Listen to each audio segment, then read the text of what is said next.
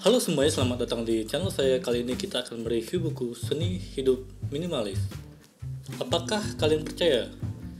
Justru makin sedikit barang yang kita punya, kita akan semakin bebas. Semakin banyak barang berlebih, malah menurunkan tingkat kepuasan. Setidaknya itu yang saya pelajari dari Francine J dalam bukunya Seni Hidup Minimalis. Ada empat pelajaran yang mengena di saya dari J di antaranya. Yang pertama, barang yang kita miliki tidak mencerminkan diri kita. Pemikiran di atas tampak kontradiktif sekali dengan apa yang suka didengungkan oleh iklan-iklan zaman sekarang.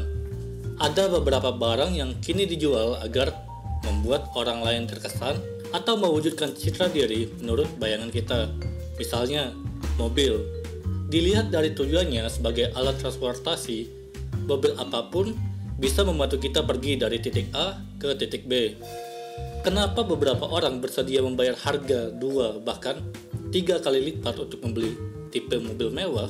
Jawabannya, karena produsen mobil menghabiskan dana besar pada biro-biro iklan agar meyakinkan kalau kendaraan yang kita miliki adalah membentuk citra keren. 2. Sedikit barang sama dengan lebih merdeka. Rasa gembira yang awalnya kita rasakan perlahan pudar akibat beban perawatan dan pemeliharaan yang kita tanggung. Kita merasa tidak pernah punya cukup waktu. Mungkin barang-barang kita lah penyebabnya. Beberapa jam yang sudah terbuang untuk pergi ke bengkel buat servis motor, berapa kali justru pakai hari libur untuk memperbaiki dan merawat barang. Kita merasa tidak pernah cukup waktu. Mungkin barang-barang kita lah penyebabnya. Nah, coba bayangkan hidup dengan hanya setengah dari barang yang kita miliki saat ini sungguh lega dan nyaman. Kerja keras dan kekhawatiran berkurang separuhnya. Begitu pula kewajiban membersihkan, memelihara, dan memperbaiki, bahkan utang kartu kredit.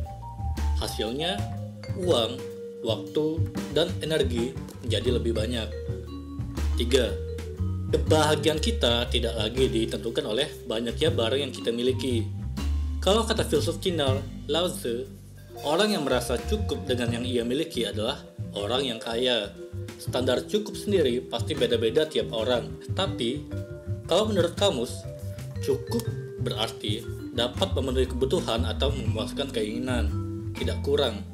Faktanya, begitu semua kebutuhan dasar terpenuhi, kebahagiaan kita tidak lagi ditentukan oleh jumlah barang yang kita miliki. Setelah beranjak dari titik ini, kepuasan yang kita dapatkan dari mengonsumsi barang-barang adalah di luar kebutuhan pokok akan merosot dengan cepat. Di bidang ekonomi, ada istilah titik jenuh. Barang berlebih bisa jadi menurunkan kadar kesenangan kita. Padahal, jika kita bisa melihat bahwa hidup kita serba cukup dan bisa menghargai yang sudah dipunyai, kita tidak akan menginginkan apa-apa lagi. 4. Hiduplah dengan sederhana agar orang lain dapat hidup. Bayangkan, di dunia ini kita hidup bersama lebih dari 7 miliar orang di dunia. Ruang dan sumber daya kita terbatas.